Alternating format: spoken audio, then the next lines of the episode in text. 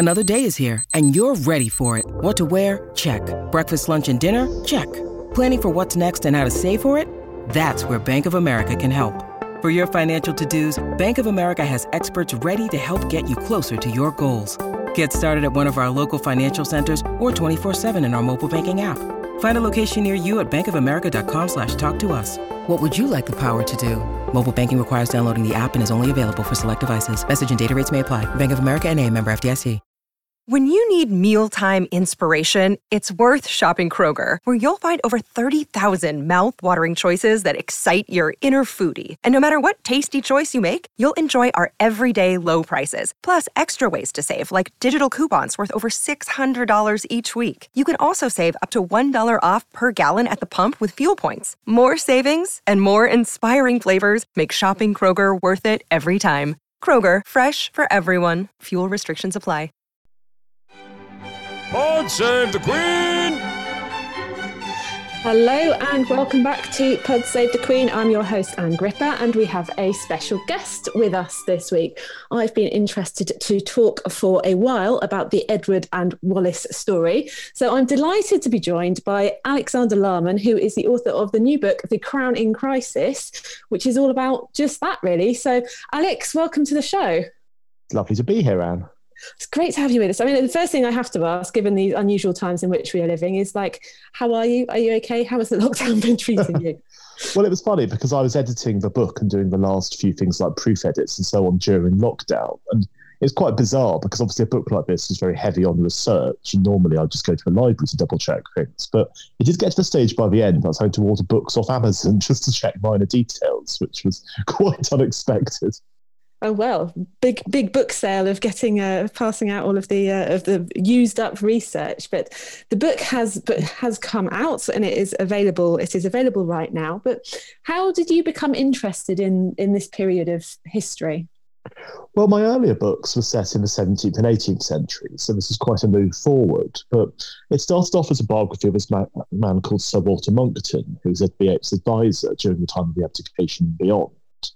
And as I looked into Monckton and his fairly extraordinary life, I did realise that the abdication had been the absolute highlight not only of his life, but pretty much of everyone else involved in it.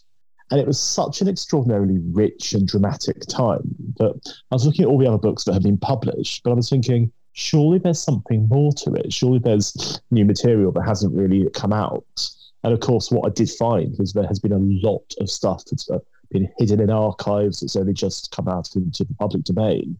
And I thought, you know, I can take all of that and come up with an entirely fresh take on the abdication. And of course, what's been fortuitous timing is that at the start of this year, Harry and Meghan announced their very own quasi abdication. So it has a completely un- unexpected topicality.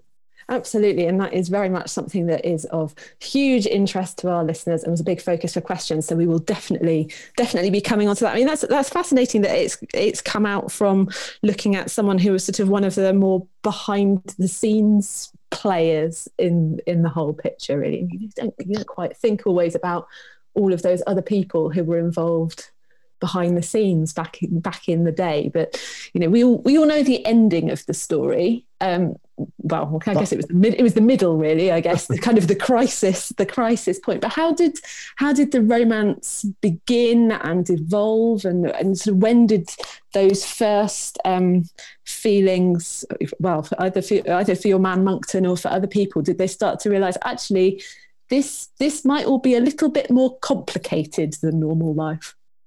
Well, they first met in 1931, and I don't believe it was a great romance. There was no particular spark when they first met. But he was an exceptionally lonely man, and she was somebody who was nothing if not ambitious. So the two of them were united at least by that. And then the royal romance, such as it was, began in 1934 when Wallis seduced him away from his current mistress. And by the beginning of 1936, when he became king, it was a very advanced relationship he was obsessively in love with her. He was talking about marrying her as soon as he could. She didn't return his feelings the same way. She was nowhere near as in love with him as he was with her. So all the stories that we have about this being a great love affair is just they're just not true.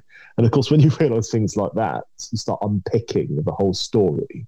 And actually, I mean, what I wanted to do in the book was less to tell the story of Edward and Wallis and more to explore the kind of race against time aspects of actually saving the constitution from this willful and selfish man. So, who who were those sort of key players operating behind the scenes, and at what stage did they get involved? Maybe with conversations of like, "Are you sure this is a good idea, sir?" Well, there are lots of people who were trying to steer Edward away. I mean, one person was his private secretary, Alec Hardinge. And of course, a private secretary has loyalty to the office of the crown rather than the individual holder. And so Hardinge absolutely hated Edward VIII. And actually, he should never have been his private secretary because he, he loathed him from the day that he took on the job. But, yeah, but what I wanted to explore was there's all these behind the scenes fixers. You've got the Prime Minister Stanley Baldwin, you've got the media magnate Lord Beaverbrook, you've got Winston Churchill, who was an ally and supporter of Edward VIII. You've got this whole cast of politicians and courtiers and socialites. And what I wanted to try and do is to make sure that each of them had their say, because there's this wealth of material like letters and diaries and journals, a lot of which hasn't been published before. And in it, we can really build up a picture of what it was like to be in the orbit of Edward VIII, what it was like to see him on holiday with Wallis, for instance, or just generally what he was he was like, because he also ghost wrote, what he had ghost written for him, this memoir called A King's Story. And obviously, while it portrays him in a pretty fictitious light, that's a really useful thing to see. And so, yeah, you can have this whole panoply of people who were involved, first of all, in trying to make sure that Edward didn't marry Wallis. When she got divorced in October 1936, then it became an inevitability that he would want to. What kind of what kind of a man was he, and what kind of a king did people expect him to become? Well, he was very popular amongst his people because he was the first king who wasn't enthralled to a kind of Victorian idea of duty and respectability, when his father, George V, very much was. But Edward was seen as, I mean, I think rather like Prince Harry, he's seen as an accessible figure, somebody who liked to drink, somebody who was known to go to nightclubs, somebody who was he liked jazz, he liked to have a cocktail, he was just seen as a very popular and accessible figure. Behind the scenes, he was completely wretched, he was very lonely, he was sexually, he liked to be dominated by women. And there's this letter that he wrote to one of his mistresses saying, But you've got to be tough and cruel with me, otherwise I get appallingly soft and spoilt. And he was obviously a man who was unhappy, first of all, being Prince of Wales and when he became king, he didn't want to be king. I think that's the thing to understand with Edward, that it was a role that he'd spent his entire life preparing for, but he had no interest in it at all. And it's it, that is interesting. That kind of born into this life and what is expected of you, but actually deciding that you want a different path. And I guess that's where one of the one of the places where people may see similarities with with Prince Harry. So I was trying to think back. I could, literally couldn't even remember quite how everything unfolded in January because it seems you know several decades ago now. So with everything that has happened, uh, everything that has happened since, but you know how Harry and Meghan announced their news that they were going to be stepping back from their senior royal roles. You know, it came out on Instagram. And obviously, there had been some warning signs along the way. There had been obviously that famous interview when they were in South Africa and these kind of hints that I mean Harry had talked about wanting something different as well from his life and a sense of they were trying to find their place and maybe it wasn't quite working. They'd had this time off before Christmas but I don't think anybody really expected them to come back and go kaboom we're out of here. Not least the royal family didn't really expect that because then they were they were kind of scrabbling to to catch up and make a plan and and work out a way forward for them all. So when it when this um scenario, kind of similar scenario, played out in the in the 1930s with Edward. Was it a a, a bombshell kind of wow kapow moment of nope, not doing it, I'm I'm off, or how did it all unfold? Well, the big difference, one of the big differences between Harry and Meghan and Wallace and Edward, is that there was no media coverage of any of this until December 1936. Because, I mean, it seems extraordinary now, but Beaverbrook, essentially coerced his fellow newspaper proprietors into keeping the news of the, of the affair absolutely secret.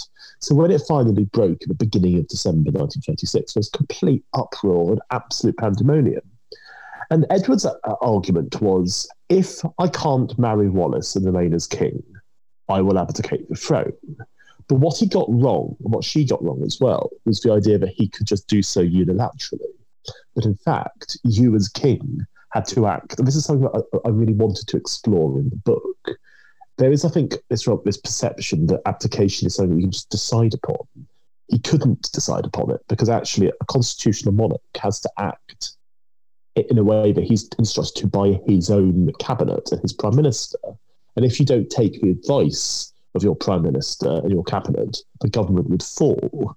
So he was essentially in a situation where his I don't care, I just want to abdicate created an unparalleled difficulty when it came to a constitutional crisis. And obviously, in December, when the public at large realised that their king, their beloved king in many cases, was about to abdicate, people staging protests in the streets. I mean, there are literally people holding up placards saying, hands off our king, down with Baldwin, down with the prime minister. So you can see it's a really, I mean, it was funny actually because while I was writing the book, I thought about Brexit. and I thought about a similar sense of country being divided in two. But now I can see that it's a bit it's a bigger issue than that because it effectively changed the whole course in which the monarchy was going. After Edward abdicated to George VI became king, he was much more dutiful. He was much more like his father, and obviously because of that, our present queen is she became queen and many people would say happily so and thank thank thank goodness for that realistically as a as a good side effect of all of that turmoil that happened. And i think you've given you know you've given a bit of a sense of the people campaigning out on the on the streets and what have you. And it, it's interesting that tension between government and monarchy and in a sense as the monarch he was actually creating a load of pain for his government, even though he is the boss and they have to come and resign to him. And it's all a bit, all a little bit circular and in this peculiar setup that we have in, in this country, maybe. But I think it's worth thinking a little bit about what society was like in the 1930s and, you know, was Wallis a kind of a, a scandalizing figure, or was it um, was there sort of the glamour and the romance of this sort of you know glamorous American lady who had come and won the heart of the future king? Uh, Wallis was off the scale scandalizing. I mean, it's impossible to exaggerate the extent to which a twice divorced American was seen as somebody polarizing and as somebody who was deeply damaging to the institution of the monarchy. However, what you can look at, I mean, there's a lot of letters which exist in the Royal Archives, the National Archives, and so on. And to put it broadly, I mean, it's not an exact science, but the working classes generally didn't mind the idea that the king had a mistress who would one day become his wife. They thought that he, he seemed happy and they wanted him to be happy. It was the upper upper classes, the aristocracy, and the middle classes who were much more opposed to the idea of Wallis, partly on the grounds of social snobbery. I mean, to have been an American in the 1930s was to have been somebody who was seen as vulgar. She was seen as money grabbing, and she was money grabbing, so that was fair enough. But she knew that she was I mean, by the time of the abdication, she's probably the most talked about woman in the world. And the next 50 years of her life, she never stopped being the woman who led a king to abdicate. And even today, I think we have a very ambivalent relationship with Wallis as a society because what I really wanted to do in the book was not to portray her either as this sort of saintly misunderstood figure or as this wicked harridan who stole the king away. She's a much more complex figure than that. And I wanted to you know, go through her letters, go through her own ghostwritten autobiography, and basically try and talk about what made her tick. I mean, why would anyone be in a situation where you're going to end up causing the king to give up his throne? And my thesis, such as it is, is that she didn't want him to abdicate. And if it had gone on another week or so, she would have renounced him for all time. That would be the end of the crisis. So, almost for his own sake renounce well yeah i mean i suppose it was for her own sake as well because when she was initially his mistress he was giving her these incredibly lavish gifts but she was being kept out she was she's been kept out of sight of it. he had did these stupid arrogant things like he put her in the court circular. So it became known that she was his most common friend. And it was you can often see with Edward, it's almost an exercise in taking people for idiots and in trying to see how far he could use his royal prerogative to what extent it was checked. Because, I mean, I think we've seen this with various members of the royal family today. They don't like being told they can't do things because ultimately you think, well, I'm Prince of Wales, I'm Duke of York, I can do what I like. And then there has to be somebody who comes to you and says, well, no, you can't do what you like because it's either unconstitutional or it's illegal. And that's when there's this difficulty which arises. And you talked about the kind of two extremes that it is very easy for people to be considered. I think we, you know, we see that quite often that someone is either wicked or saintly, and obviously there are very few people that fall wholly in one or other of those categories. The uh, the the true answer usually lies somewhere in the middle, and it may be different depending on what day of the week it is. But what what kind of an impression did you build up of Wallis and who she was as a person? I can't say I liked her. Mean, I can't say that I, I, I felt she was somebody that I would have gone on with it if I'd met because she she was very grand. She was somebody who she was very much aware of the power she had and the impact that she had on people. And she was somebody who she she didn't much care about being liked. And this was something that was absolutely crucial. Because what came across a lot of the time is people, including Monckton, who I've regarded as a very decent, very honourable man, referred to her as a cold-hearted bitch. And you think to yourself, well, that's probably about right, isn't it? Because she was somebody who was obsessed by money and she was obsessed by the acquisition of money. So that's in the debit column. But in the credit column, you it is impossible to comprehend the weight of what was placed upon her and the idea that she had to do all these things because Ed, Edward was forcing her to.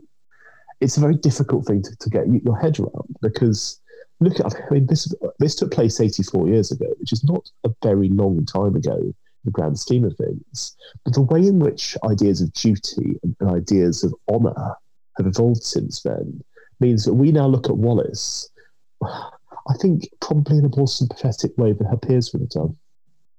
So a lot of our listeners were interested in Wallis's intentions. So a few a few questions that I'll kind of group together for you. So Daniel uh, Danielle, sorry Danielle Melroth says, did Wallis really try and stop David from abdicating? Morgan Jean Ellis asks, was Wallis really in love with Edward, or did she just love the attention he gave her?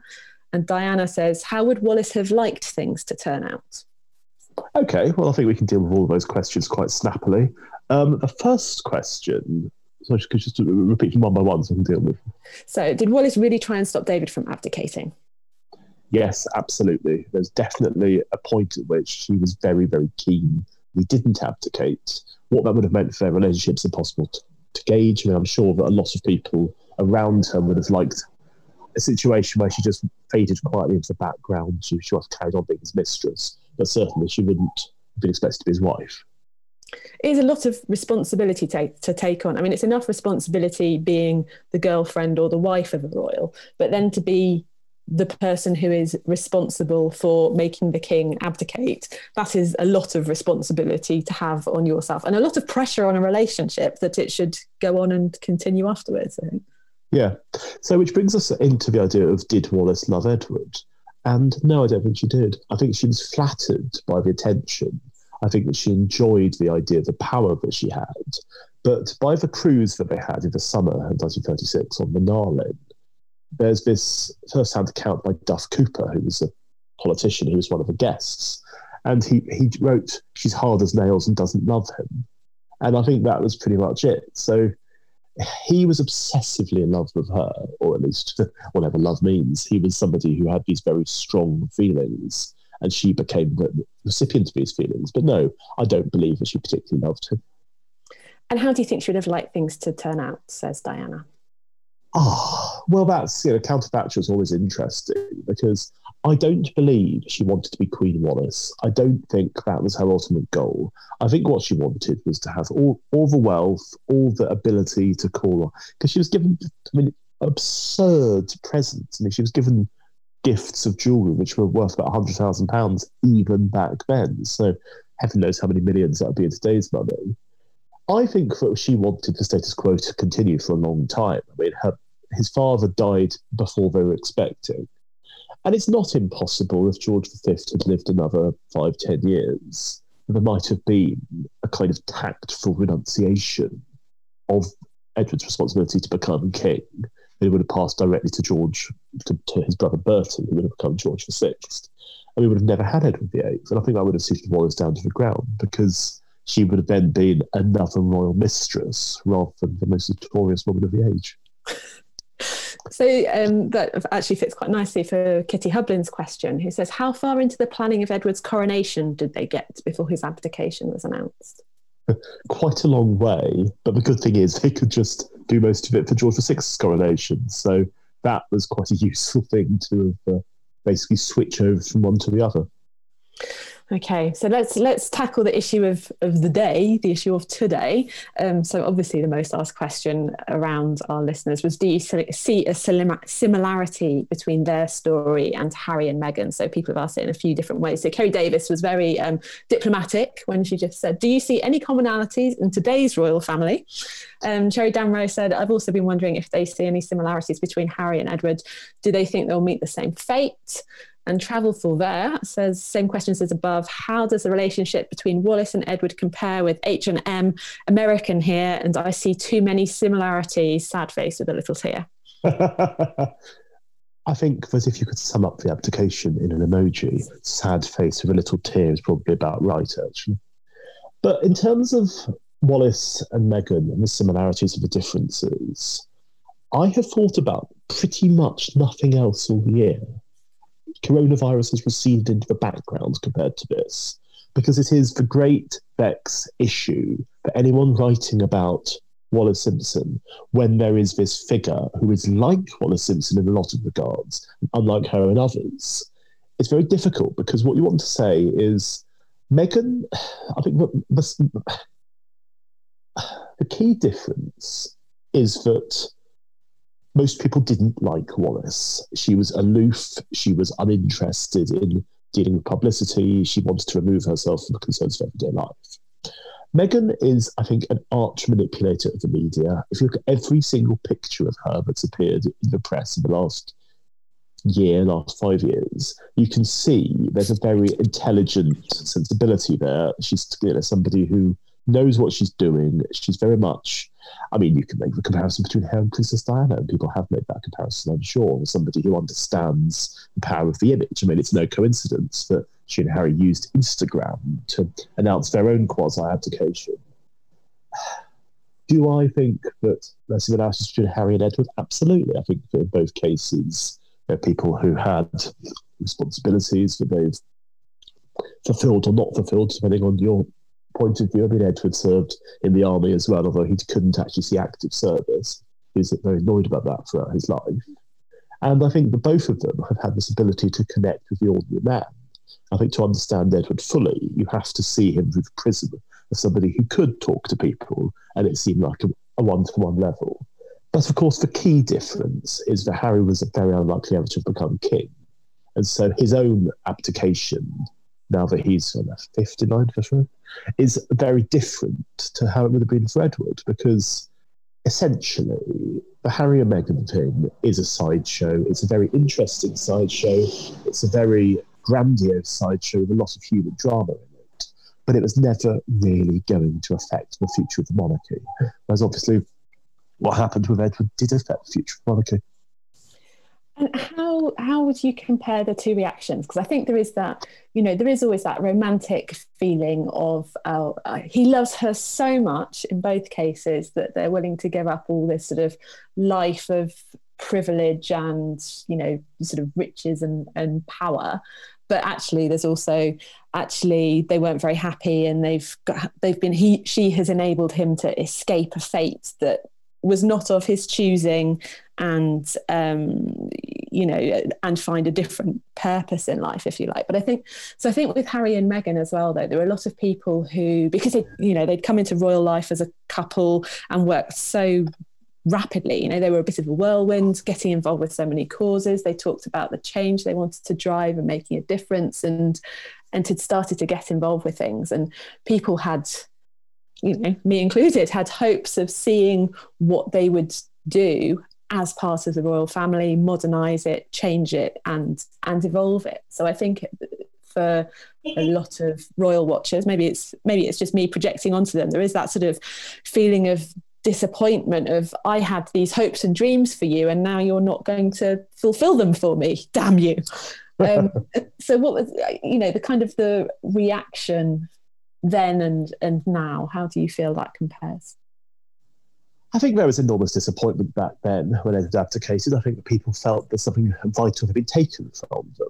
And if you were to take a, I didn't really have opinion polls back then the way we do now, but if you were to take a poll of Edward's popularity, it would have gone from absolutely sky high through to something which was much, much lower.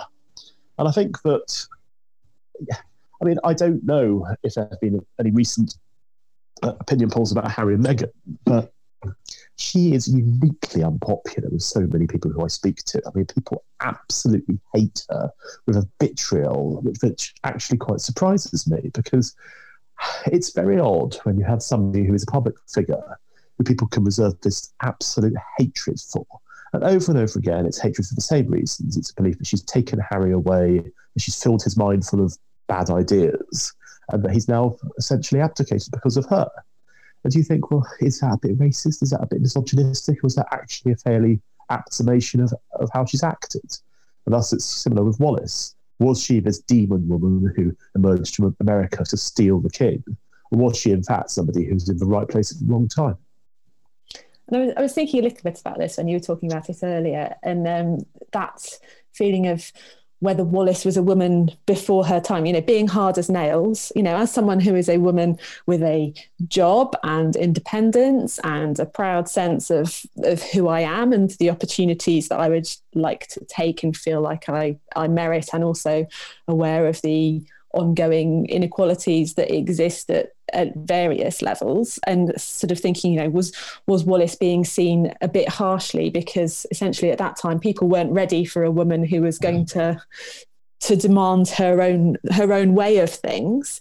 And then actually maybe that's a similar thing with Meghan that people still aren't ready for someone who is a, a force in themselves particularly in a role that is perhaps expected to be a bit more you know a, a, bit more supplicant if that's if that's the right word of you know if you're a, a princess if you look at disney they they tend to be slightly you know soft soft around the edges let's say. And is it is it just an old fashioned notion that we have not got over ourselves? And we actually need to say having women who are who are strong minded and know what they want is a good thing well, Wallis never had any intention of altering the monarchy. She was absolutely disinterested in the idea of doing anything that would have been a constitutional upheaval. Meghan had lots of ideas as to how to change the monarchy. And I think that the, the damning line about her was that thing that Prince Harry was reputed to say of her whatever Meghan wants, Meghan gets. And you can see somebody who was approaching the idea of changing the monarchy as if you were a CEO coming into a failing company to shake it up and that doesn't work because essentially the monarchy is this it is more than an institution. It is for many people a way of life. It is something that people i think have this love of this belief in as if it's a religion. And you can't just come in and say oh I, I don't like that. I don't like that. We should change that. Because ultimately you're not going to be listened to. And i think what she found is that she was butting her head against this institution of the monarchy. And she was never going to be able to, to win and so I think that you have to see Wallis in a different context. But Wallis was done for because ultimately she had tried to gamble and the gamble didn't pay off.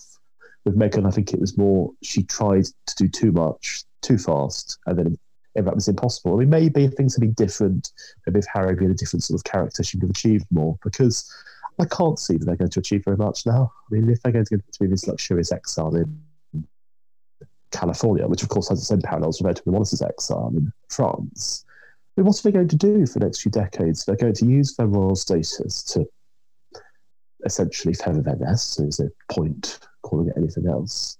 And they're going to be in a situation where they will always be form of royals. I mean, I don't know what the current state of play is. That he's still calling himself the Duke of Sussex, and she's presumably still calling herself the Duchess of Sussex. But I don't think anyone anymore has any actual belief that they're going to do anything worthwhile on the world stage. And I think that's a real pity because he has done so much already. I mean, if things like his Invictus Games, but you can certainly look at Harry and see somebody who was very involved in the idea of monarchy for the 21st century. And actually, I think he's given up that influence. It's a real shame. I think you've just about managed to answer um, Jerry Damro's question of whether you think they will meet the same fate as Edward and Wallis. I, yes, I, I, think they probably will. I mean, I can't look at the, at the, moment in society. It's very hard to predict anything. I mean, who'd have guessed we would be coming into this corona pandemic a few months ago? But I think history has a strange habit of repeating itself, first as tragedy and then as farce. And I do think that what, I mean, whether you see it as tragedy, what happened to Edward Wallis or their just desserts, I do think that Harry and Meghan have very much taken a similar path. And I think that's something that they had, there was no obligation that they take it. It wasn't like and Wallis where it was an, an inevitability. This was made, it was a choice made entirely through their own free will. And I think whatever the consequences are, at least we can say, well, they did what they wanted. Mm. I think one one counterpoint I will put is that you know a lot of people looking at Harry and Meghan will say, well, outside the monarchy, they've got freedom to engage on some political issues that they really care about, which they might not have had the same freedom to deal with in the same way if they had been still part of the royal family. So you know, Meghan's address to her alma mater, both talking about the in the context of Black Lives Matter and encouraging people to vote, particularly when she's known not to be the biggest fan of Donald Trump. So it's, you know, kind of reasonably overtly political, that message. And then the comments that Harry made recently about the Commonwealth as well, they're sort of, you know, they're off the leash, they have some freedom, and they clearly did have some big plans of what they wanted to do. But like so many, like so many people, the um, the coronavirus crisis has thrown that entirely off course. And again, it may be a question of actually bad time bad timing. I know timing was something that you mentioned with um, with Wallis and edward as well. So we will we will see how things all turn out and follow it keenly i am sure.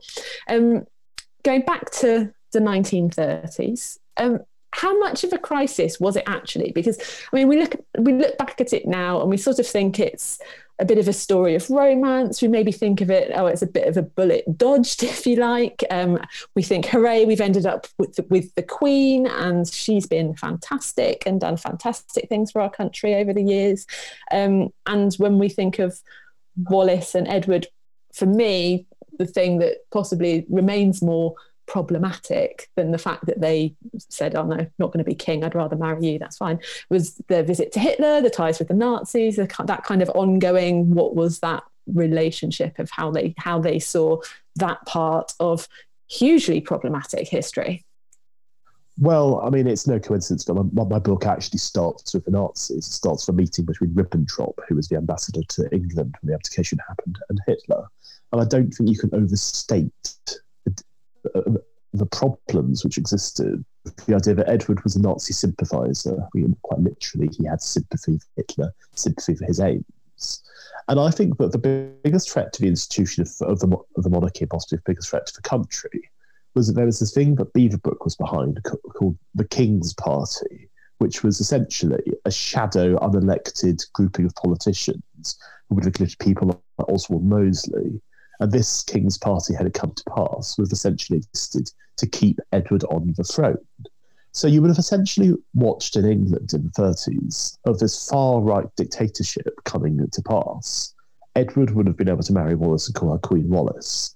And you can see a situation where Hitler would have done exactly the same things that he did do, and England would have looked the other way, possibly even wanted to ally with him. So that, I think, is the single greatest thing that, that the abdication averted. And I think that to me, it's one of the great stories that, you know, when there was Chamberlain and peace in our time and all the rest of it, obviously that only postponed the inevitable. But had Edward been king, okay, England would probably never have taken a part in the Second World War, and all of the ensuing damage and devastation would never have happened. But you would also have had the difficulty that Hitler would have been unchecked and the Thousand Year Reich might still be around today. That sounds like a very fruitful area of potential fiction of the what you know that kind of sliding doors moment of what if history had gone down this path or not. I know there is one about um, if england hadn't maybe it has maybe it has already been done. I know there's one that was sort of a, a different path of the second world war but i can't remember the name of it now but maybe maybe you found it in your wanderings on amazon as you've gone looking for your mean, various research material. You mean um, it's cj Sansom's dominion? Is that it Oh, Dominion. Is it Dominion? Yeah. yeah that's the one. Yes. Yeah, that's right. Um, so anyway, back to back to real life sort of and history. Um, so probably the second most asked question, um, particularly as we're thinking about what the long term situation is for Harry and Meghan, is how did that decision turn out for Edward and Wallis? So Leslie Bishop Brown is asking, did Edward regret his decision? And the Curious Observer says, were they actually happy together? Do you think Wallis regretted her marriage? Um, okay, that's a very simple way of putting this. Yes, it was a bad idea. Yes, both regretted it. They had miserable, empty lives for decades. If you look at pictures, of, if you look at pictures of them towards the end of their lives, it's literally like seeing two vampires emerging into the sunlight and you can just see this absolute misery on their faces.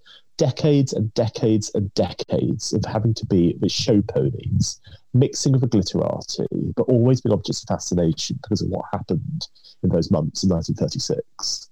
And Edward was never reconciled with his brother before he died in the 50s.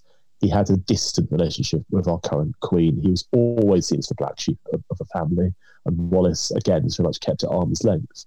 And I find it extraordinary that they weren't allowed to return to England without explicit permission from the monarch of the day. And they were certainly punished for what they did, and I think it was an ongoing punishment as well.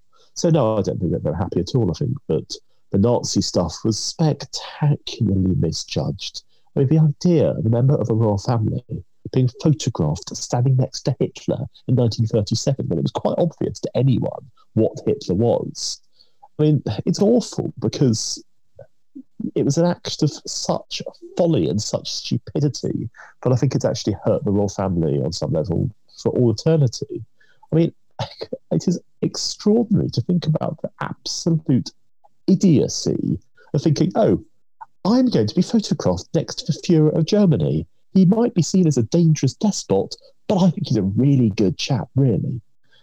Oh, do you think they ever? Do you think they ever really thought through their decision, or do you think it was a bit sort of rash and spontaneous? Well, I suppose it wasn't really a decision so much as it was forced on them. That after he decided he was going to abdicate, everything else fell into place from there because it's quite an interesting idea, but it was just taken for granted that you could not be an abdicated king and live quietly in your home country, that you had to go overseas. And that seems almost a bit biblical to me, the idea of banishment, that you cannot remain in England if you've ceased to be king. And actually, I think a more lenient and tolerant view would have allowed him to go into a kind of retirement to his beloved house of his, Fort Belvedere, and see out his years there because there's certainly a sense of revenge. There's certainly a sense that he was being punished for what he did, and Wallis obviously punished along with him. So the real White Swan asks, did did Wallis ever want children? Were she and Edward forced to sign, sign some kind of agreement that they wouldn't have children because the firm felt it could jeopardise the line of succession if the British public wanted his heir, his heir, to succeed to the throne?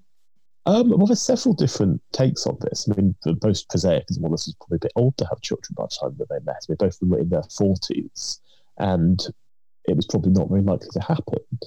The second and more prurient view is that she was intersex, that she was born with both male and female genitalia, and that she would not physically have been able to have children even if she, she wanted to. And then, of course, the last take on the matter is that their sex life was not a conventional sex life. But he was known as the little man. You can take about what you like. But as I said earlier, his interest had been dominated sexually, I suspect, meant that he wasn't very interested in conventional sex. So, yeah, that was probably why we didn't have children. Interesting. And then there was one one listener, I think, who replied to that comment saying they'd read in some book that she might have had an abortion previously in life in Asia, and and she'd been left unable to have children. So either way, so, um, some area where there's a lot of un, unknown, and we can only and we can only try to guess or suppose. Um, Nora in Canada asking, did Wallis do any charity work? I don't remember reading about it or seeing it in the papers. I'm old. Brackets, she says. Absolutely none. Absolutely no charity work whatsoever. They were selfish. They didn't do anything. They didn't do anything for other people. They were just interested in enriching themselves. And Diana says, "How did the Windsors? How did the Windsors live so lavishly?" well, it was basically a mixture of selling articles and books to America, which was a particularly fertile market, and illegal currency speculation, if you can believe it. Also, he was getting this fraudulent advance from his brother Bertie because he lied about his financial situation. He had about a million pounds when he abdicated, which is a mixture of cash and investments, and he claimed to have nothing. So he was given this annual allowance of £25,000 a year, but this was based entirely on lies. I mean, I cannot stress enough what an unpleasant person Edward VIII was. He was he was venal, he was weak, he was quite vicious. He was just somebody who, the more research I did into him, the more I loathed him, which is actually quite a difficult thing to have as a biographical subject. Um, several questions from what Kate sees. Uh, she says, I've always wondered if and how sincerely the Queen ever forgave her Uncle David. In hindsight, obviously, I'm so glad he did abdicate because it gave us our wonderful Queen. Um, some reviews of the book suggest the author seems still upset and harsh on his abdication, perhaps bring up how it all happened the way it should have, and thankfully gave us our current queen. And she also asks Is it true that they had a bathtub, presumably with no water, full of letters, some of which included letters from the then Queen Elizabeth, suggesting that they had a better relationship than was projected? I should be a reporter with all of these questions, he says, laughing with a tear. Splendid. Is, is, that another face with, with a tear? Oh yeah, all the emojis on Instagram, love them. A very, little tear there. Um, yes, I mean, it was an interesting. I know the review she was referring to, where the reviewer seemed to suggest that I was upset about the abdication. Um, I was delighted about the abdication. I thought it was the best possible thing that could have happened for the country. I think that if Edward hadn't abdicated, we would have seen the rise of the fascist unelected government. We probably would have seen Hitler and that government making an accommodation. So no, I thought it was, wonderful that he, stopped being king. He was wildly unsuited to being king as well. But I think that what was his relationship with with our current queen like? Um, it's very hard to say because one thing because I was I was given access to the Royal Archives, which is a tremendously wonderful thing to do to go up to Windsor Castle and to go through these never before seen letters. But I didn't see any letters between him and our current queen, and I suspect because they'd be too sensitive to have them brought out while she's still alive. I don't think they had a particularly close relationship. I mean, I, I think that she's somebody who has always believed so strongly in duty and protocol and the idea of things being a certain way, and he didn't. So you've got a philosophical di- difference like that, it's quite hard to have the idea that she, that she'd be writing him these sort of fond letters. And actually, I think that the first and second series of The Crown, with Alex Jennings being absolutely wonderful as the Duke of Windsor, I think gave a very good insight into their relationship. I mean, the, the sneering descriptions of her as Shirley Temple, for instance. I think there was not a lot of love lost there, to be honest with you.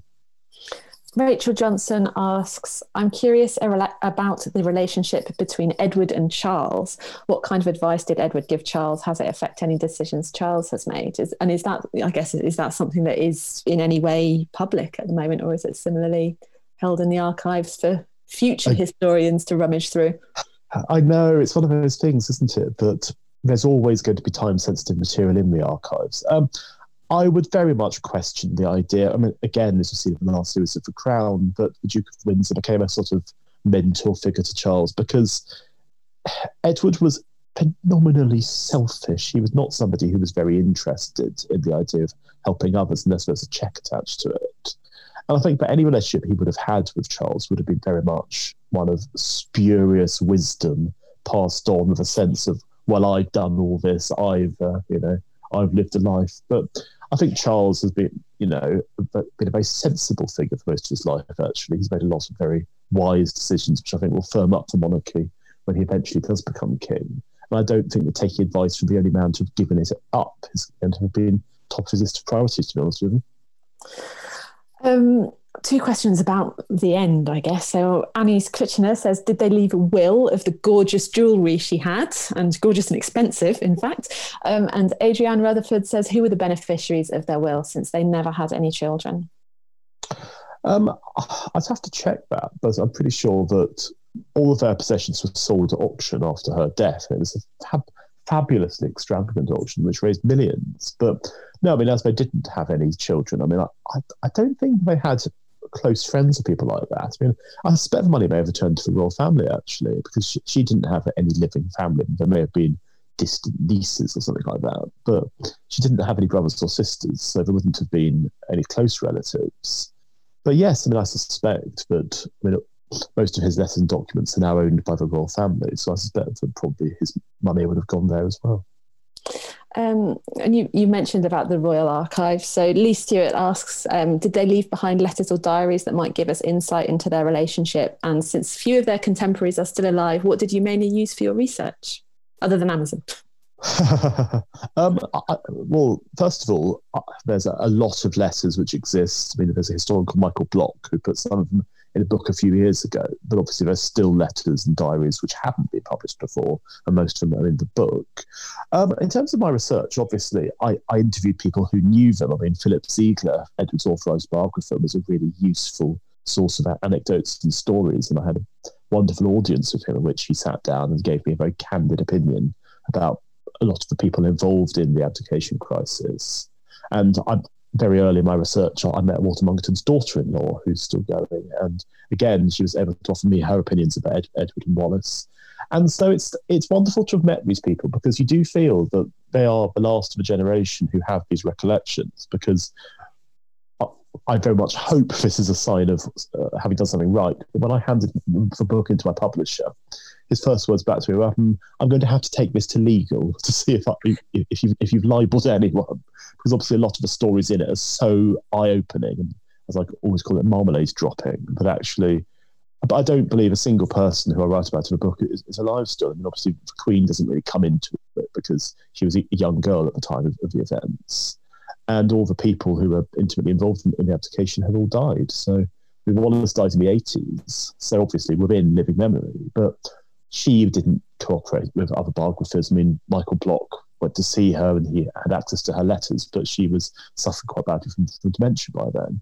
But certainly, yes, it's um, researching a book like this, endless, endless hours in the archives, you know, going all over the country for them. And, um, you know, it's something that it's fascinating. I, I, really enjoy archival research because there's always the sense of you might find something new and, and literally revelatory. And I did. One of the major discoveries in the book is about this assassination attempt on Edward, which took place in July 1936. And what I think I managed to do, using his memoir written by the would be assassin, is to piece together this whole massive conspiracy involving MI5 and communists. Ooh. Did you have? Uh, I was, I was, thinking about like archives, and does it feel a bit like a sort of a treasure hunt? And then you occasionally have a eureka moment when you find some little nugget that you think, "Oh goodness, this is just going to be the thing? Well, what I always do is I set a kind of relevance test because it's very, very easy to get excited by, you know, the metaphorical laundry list, and you think, "Oh, I found something that nobody's found before." But when you take a step back, and certainly listeners of this podcast will be interested in some aspects of the application and, and my research, but will be less interested in others. I always have to think to myself, if this was a list to positive Queen, would they want to know about this? Is this something that's actually going to be interesting for them to read about? Or is this just another detail? Because, I mean, the book's about 100,000 words long. It could have been double that length without any difficulty at all. But that's 100,000 words of material, which I don't think would have added a huge amount to the story. Also, I mean, could you imagine carrying around a book that's 200,000 words? It would be awful. Oh, Kindle. Kindle makes anything possible if a little bit endless. Well, no, a, a, good editor is always a good thing. So a shout out now to my editor in the gallery, Daniel Jackson, who always does such a tremendous job. And I don't thank enough for the work that he does. Um, the archives, I mean, obviously it's a slightly tricky position at the moment, but what are your, what's your next period of history that you're thinking you might delve into and explore? well, it's gone so well with this book, and I'm so delighted by how people have responded to it. And I feel, well, you know, stick with it, do something similar. And uh, you know, I'm not quite at liberty yet to say what I'm going to do next, but I have two ideas, both of which are very closely linked to this book. So hopefully, I'm going to talk to my publisher in the next couple of months, and we'll see if, if they're keen on the idea. Oh, well, you can, let, You can let Sorry? them know you'll be welcome back on Pod Save the Queen if that's any help. Thank you very much. But yes, I mean, there was a lot of material. I mean, some really, really exciting material, but I just couldn't fit in the book because space and the remit of it wouldn't have allowed for it. But let's just say that a lot of the stuff of the Nazis in 1937 has not been written about before, and it would be really exciting to get to that. Oof, yes, and uh, that is a it's a fascinating, fascinating period of history. There are so many different things going on, both in royalty and politics and society, and you know, women's rights, all sorts of things. Um, so uh, you mentioned the uh, the sort of the the communism and the the conspiracy and, and all of those things.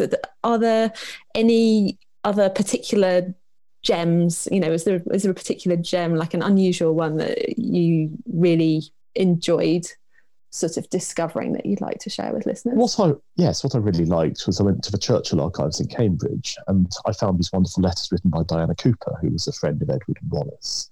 And she was very much uh, she was very clear sighted about them. And she went on this disaster well, it wasn't disastrous, she went on this eventful cruise in in, in August 1936. And she wrote these letters to her friend Conrad Russell. And she just records the minutiae of what it's like to be on this cruise with the King of England and his mistress. And there's all these descriptions of how they'd be at dinner parties and she'd start laying into him and he's he'd just sit there and take it and start apologizing to her. And it really humanizes them both actually, because you can see that she is somebody who she'd get fed up with him and that she'd start having rows with him and he'd just sit there and take it all.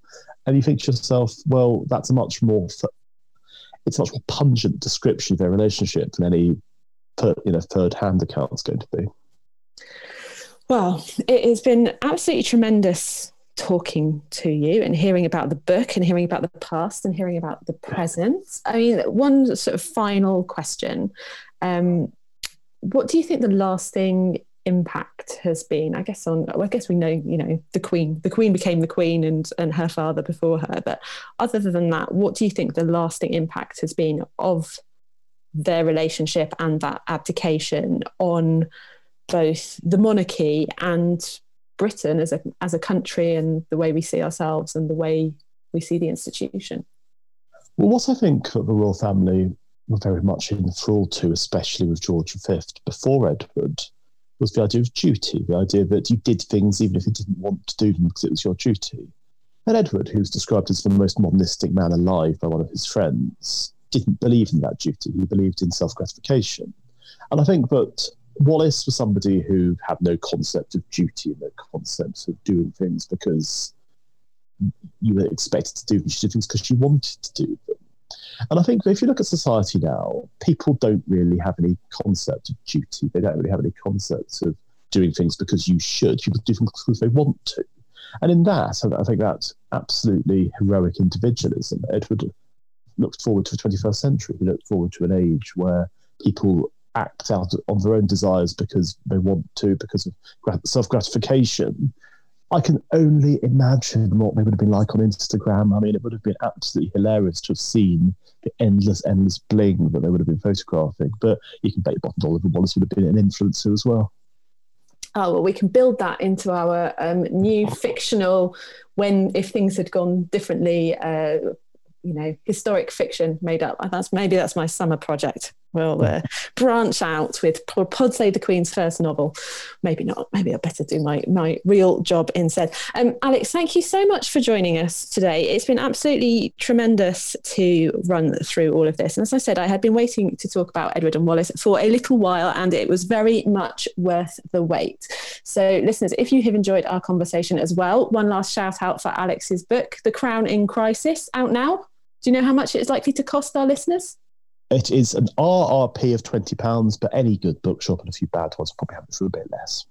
Okay, well, good. Well, uh, if you need some summer reading, it sounds like there will be pretty much as much excitement and uh, entertainment as any any kind of thriller that you might enjoy on your sun lounger if you're managing to get to one of those this year, or in your garden, or on your sofa. Indeed, um, Alex. Once again, thank you so much. Do let us know how you get on with your future projects, and if you come across anything that you think our listeners might be interested in, then we would be very glad to have you back on to talk about it. And yeah again, all the best with your next work. Um, Thank you very much. It's been an honour to come on with such interesting questions to answer as well.